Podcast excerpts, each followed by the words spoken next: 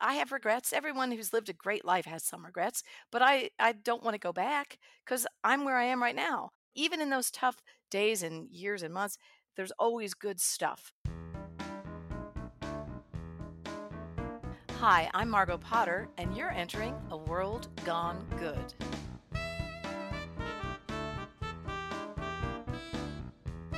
Hello, and welcome again to World Gone Good. My name's Steve, and I am so happy you're here. If you enjoy the good here today, please subscribe, share, rate, write a review, or screw all that, just go enjoy some wine or chocolate or coffee. It's your life.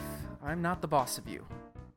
I want to take a moment and give a good shout out to a few other podcasts I am a fan of, a good fan of. First off, enjoy the good of a bad movie with Cinema Craptaculous, where my friends Stephanie, Dave, and John review everything from Sharknadoes to Waterworlds to Showgirls. You will have a good laugh, that I can promise. And if you listen carefully, you might even hear me pop up on some of those episodes. I also want to give a good shit out. Shit out? I'm going to give a shit out. How's that sound? I might leave that in because that's kind of funny, you guys. Oh, fuck it. I'll leave it in. Um, I also. I'm not editing this. I also want to give a good shout out to the Goal Digger podcast. Host Jenna Kutcher shares tons of good tips and secrets for everything from personal to business matters. I listen to it on my morning run and it is so good. It's called the Goal Digger podcast. Today on World Gone Good, we're getting crafty and creative literally. Margot Potter is the impatient crafter, author of 50 and other F words, and yes, she has bright pink hair. She's found the good in being creative. Let's start here. Margot Potter, how would you describe yourself if somebody asked Oh, for you to describe yourself, which I'm doing? I don't even know. I'm I'm eclectic funky. I'm multi-pronged. I'm a well, this I always say I'm either a Jill of all trades or a Renaissance woman. It depends on which day you ask me. But then I found out the whole thing, the Jill of all trades. I always thought it was just she's a Jill of all trades and a master of none. But what it is is a Jill of all trades and a master of none, and oftentimes better than a master of one. What's the good in creativity? Because that's how I see you. I see you as a very creative person. Um, and and and I think you take pride in that. So wh- where's what is the good in creativity? Well, I I like to distill it down to creativity is the opposite of destruction. So when we create, we're defying the destructive force. We're just standing and shouting into that and saying, "No, I am going to just put all of this juicy good stuff that's in me out into the world." But but when you're doing that, you're creating a dialogue. I mean, creativity is a dialogue because you're dialoguing with all the other people in the world that have created all the other creative things in the world that are that just exist and it's this wonderful it's like a symphony. I mean you're just you're in a dialogue with the world and when you create you're you're in a zone that's just good because you're making you happy and in the process you're making other people happy right i uh, mean even if you're making crap like i always say it doesn't matter what you make it doesn't you know, it's great if you can be a master artist and make beautiful things but it's also okay if you aren't really a master artist and the things you make are kind of shitty because first of all the shit is the creative fertilizer for your crafty garden and second of all it's the act of creating that matters it's just that channeling that force and to me like if there was a god i mean i'm not i'm not a religious person but i do believe in the force of compassion and kindness and i believe that creativity god to me is an is a verb. It's the act of it's love in action and to me creativity is love in action. Have you always been creative, or did it come out? yes. Oh no always. I mean my my mother's an artist my father was creative my i have a great aunt who she was a fine artist. She actually took a boat and went to europe in the 19 i guess the 1920s i don't i should know this time the time period but she um she studied with Picasso and hung out with Gertrude Stein and was part of that whole salon crowd. I mean, it just goes back generations of artists on both sides of my family. My grandmother was a performer and an artist. So, like, I have that. that in me, but I think everyone does. I don't think creativity is something that's only a provenance of certain people. I think everyone has a creative impulse and impetus. And the more we can free people to believe that and to channel that and to let go of worrying about, oh, is, are people going to like it? Is it going to be good enough? Doesn't matter. Just do it. Just make things, create things because it feels good and it's so much better than, you know, breaking things and destroying things and feeling negative. Yeah. Yeah, I've I've I've said this before quite a few times, which is um it's important what you just said about the end result is that if I like something and I'm into something and then I question myself like, well, would anybody else really like that? But then you're like, no, if I like it, then there's millions of other people who probably like it too. Yeah. And there's a certain amount of courage that comes with that. So where's the what what is the um courage factor in being creative? Mm, that's a good question. I think it's not caring. It's not caring about how it's received and not caring about the the the, the detritus of the act of creativity. It's just being willing to take the journey, to go on the adventure, and to you know throw on your pith helmet and grab your trusty scythe and go off the beaten path and and just explore. To me, that's powerful and it's transformative and the more we give ourselves permission to create without filters and to color outside of the lines and not to worry about doing it right, the better it is. Because the people who were great creative geniuses didn't give a crap if everybody liked it. And most of the times, that people didn't like it when they were doing it, and then they died, and everyone, oh my God, they're brilliant. right.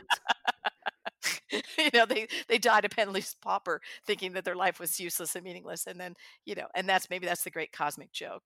I don't. Yeah, maybe sometimes you don't realize you're doing it when it's happening, and that's just the you know it's a very valid point you made. It's just having the fun of it yeah. and um, exploring that fun side to all of it. But you are also a human, so um, there's got to be a certain amount of um, not ego, but um, not insecurity, but humanity to you that you're putting things out there and and some some fly and some don't Yeah, well, a lot of them don't, and, um, you know, and I guess I'm just brazen enough.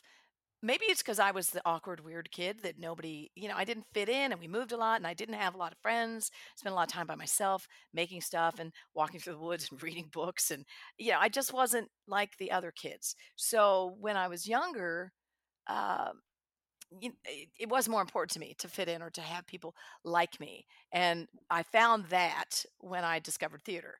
I auditioned for a show. The first show I auditioned for, I wet my pants in the audition. That's a whole sad story. Yeah, and and they made me the page turner for the organist out of pity. Uh, but the, I know it's the pee pee pants story. They were blue polyester bell bottoms, and they had little tiny orange and oh green um, tulips like embroidered on them. This is the 70s. And I had it had a matching shirt with a giant tulip on it. And I stood there and I had to pee so bad because you know when you're nervous you have to pee. And it was like just before it was my turn to go out and do the thing, I was like, "Oh shit." Well, OP or whatever. And it just the floodgates opened up. And it was like I oh could walk away or I could just go like act like, you know, it's normal. So I auditioned and, you know, I, I guess that took some bravery and the next year I auditioned, I got the lead in the play. So from wow there, yeah, because I wasn't going to give up. I knew this is what I was supposed to do. I knew like performing and singing and acting and making and doing that that's where my happiness was going to be. And then once I got on stage and there was that crazy, wonderful exchange between the audience, you that energy that happens.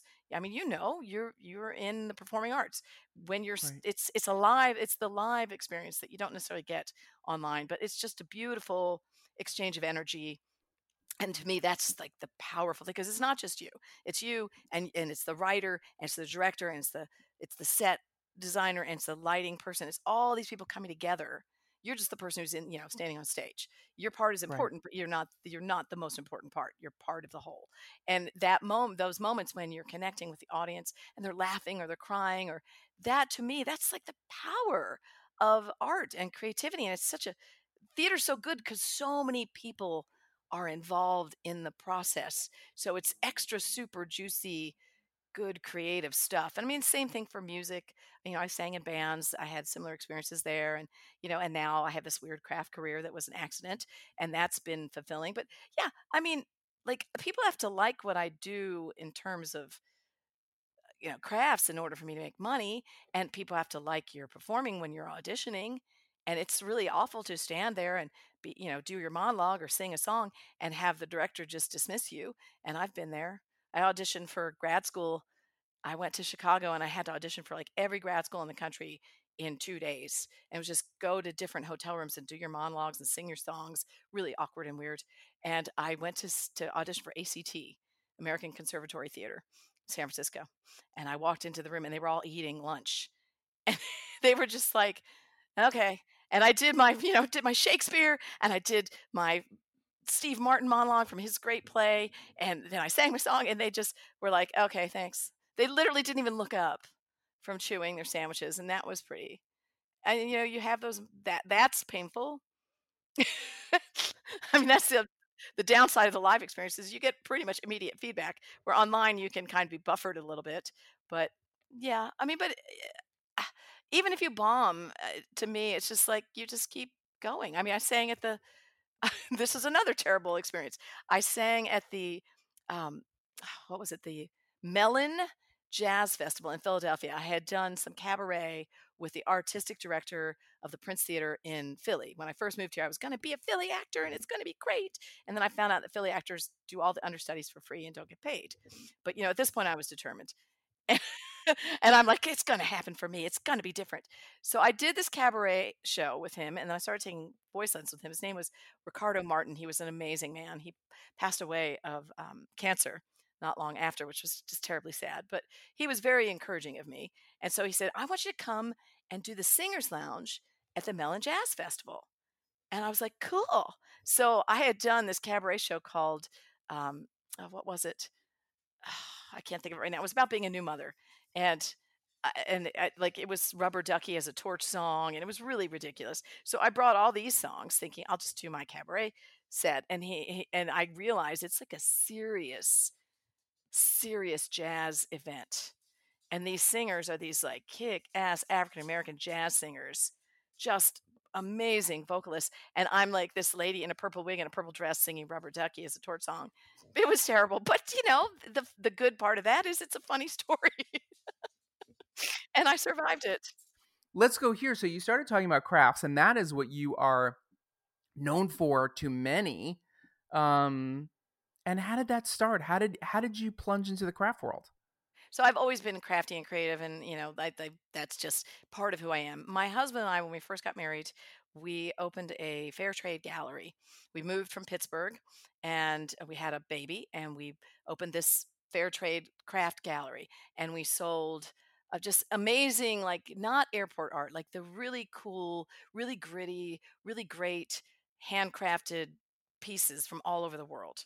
And we also, half of the store was jewelry making supplies. And I started to make jewelry with the supplies to try to sell. First of all, to sell the finished jewelry, but also to show people how to use the supplies. So I was doing these crazy uh, exposed wire designs where I took this colorful beading wire and instead of hiding it under the beads, I would weave it and do like tension. Like I'd, I'd want it to be able to showcase the wire and have the beads sort of float on the wire so I figured out if you wove the wire and suspended it in the beads on it and then put it through the beads and create a tension, you could create these three dimensional cool designs. And the manufacturer of that wire, the woman who did all their marketing, lived across the street from our store. And she started buying my pieces out of the window. And she said, Hey, could you write up some tutorials? I was like, Well, yeah, sure, I'm a writer. I, I didn't know what it was, but I did it. Five years later, we closed the store, and my husband went to work for that manufacturer in sales. And they were looking for some wire designs and I had been doing stuff with soft wire and also with hardwired, like making these three dimensional bugs. And anyway, they asked me to make some pieces for their catalog. I did because I'd already done some work for them. And they were, they just went nuts. And this new career just kind of showed up. And I just followed it. I was like, I'm going to write a book. I'm going to call it The Impatient Beader, and it's going to show people who are impatient how to make jewelry using my impatient approach. And uh, I sold the book in a week to the publisher wow. that I thought would be the best fit for my aesthetic and it became a bestseller And then I sold two more books to them, and they were in the middle of every beading aisle and every Michaels in the country. And then I, from there, everything just kind of evolved. So it was just this, I call it my accidental career. And I have regrets. Everyone who's lived a great life has some regrets, but I, I don't want to go back because I'm where I am right now. And I and all the things that happened to me have happened because of the things that happened before and the choices I made and the directions I took. And that's what makes it an adventure. And yeah, there's going to be crappy days. There's going to be crappy years. I've had a tough nine years, but in even in those tough days and years and months, there's always good stuff. I mean, there's a friend of mine always quotes that. I don't know who this quote is from, and I should, but I don't. Every day may not be good, but there's something good in every day. Nice. I love that because it's true. Just keep reaching for the good stuff and then keep reaching for things that keep you engaged and make you happy and make you excited, make you get up in the morning and go, oh, wow, I can't wait to do that. And yeah, it, nobody else may give a crap. And if you're putting yourself out there, you know, you may put yourself out there and it may not go well. But then you just keep putting yourself out there. I mean, I've done so many things and failed spectacularly and and then I just am doing something new and everyone's like, I'm sure thinking, my friends are thinking, what the hell is she doing now? But what does it matter? I did the lady party. I love that. I'm going to get back to that. That's like a kind of video podcast. That was exciting. What's next? I'm just always wanting to keep evolving. Yes, and I think that is the definition of creativity. I think that's the definition of an artist because I think artists always evolve. So speaking of that, I I always end with these three questions. Here we go. Question number 1. You can answer these any way you want. Here's the first question. Who inspires you? Mm. My mother, she's a fine artist and a graphic artist and just a kick-ass warrior woman, inspires me. Um, gosh, there's just so many people there are so many people that inspire me. The list is so long. I mean, some of my favorite writers. I love uh, I love E. Jean Carroll. She's a wonderful woman and an inspiring woman. Uh, I love uh, Erica Jong. She's one of my favorite poets. Um, actors, obviously Carol Burnett and Lucille Ball. And I mean, there's just so many people. I could I, it could go on and on. People that inspire me are people who take risks and live large and aren't afraid those people, those fearless, kind of crazy, kind of wonderful, creative people. Bette Midler, there's a, another one. There's just you're inspiring to me. I, I love that you just keep doing all this great stuff and you just keep yeah. How's that? That's my That's answer. Fantastic. I made the list. That's all that matters. You did um, make the list. okay. Again, you can answer this any way you want. Tell me something good.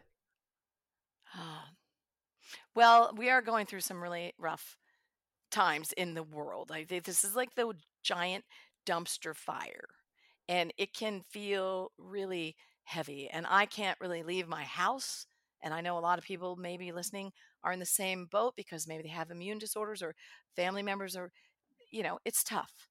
But here's the good part. This is an opportunity. It's an opportunity for you to reset, to to evaluate, to explore new things, to take the time that you might have spent running around, going out and buying stuff or to I take a class. I joined masterclass. I'm learning so much on masterclass. I can't even it's incredible. So take this opportunity to make new choices and that's something good even in the something bad. Where can people find you online? margotpotter.com, www.margotpotter.com and I'm just launching a new site called Cupcakes Cocktails crafts.com and it's going to have all of my DIY content. There's going to be recipes and kooky cocktails and uh, all the things that were sitting in folders on my desktop that I'm going to re re-release to the world and then I'll be making new content there. And also on my Facebook page Margot Potter where they can find the Lady Party, which is a series of interviews with creative people who are taking the road less traveled. Thank you, Margot, for sharing your creative goodness with me and with everyone. To quote from your book, 50 and Other F Words, you choose whether losing everything is the end of your story or the start of a new chapter. I don't know about you guys, gals, all who are listening, but I choose the new chapter. Next time on World Gone Good. I think laughing at the same time at the same things. I think that's the true nature of friendship is you'd be willing to throw yourself in front of a bullet for another person. I feel exactly the same way. It's really love, and it really will never change. I think that's what's in a lot of people's heads. They don't want to know about the dark times because then I, and I always go back to maybe giving people too much credit, but I don't know that it's because they're selfish as much as they just don't know how to do it, and it scares the heck out of them. What's good about friendship? Join me and two of my closest and longest friends, Denise Alexander and Ray Prussia, as we talk about friendship, the perfect blendship. Until then, be good.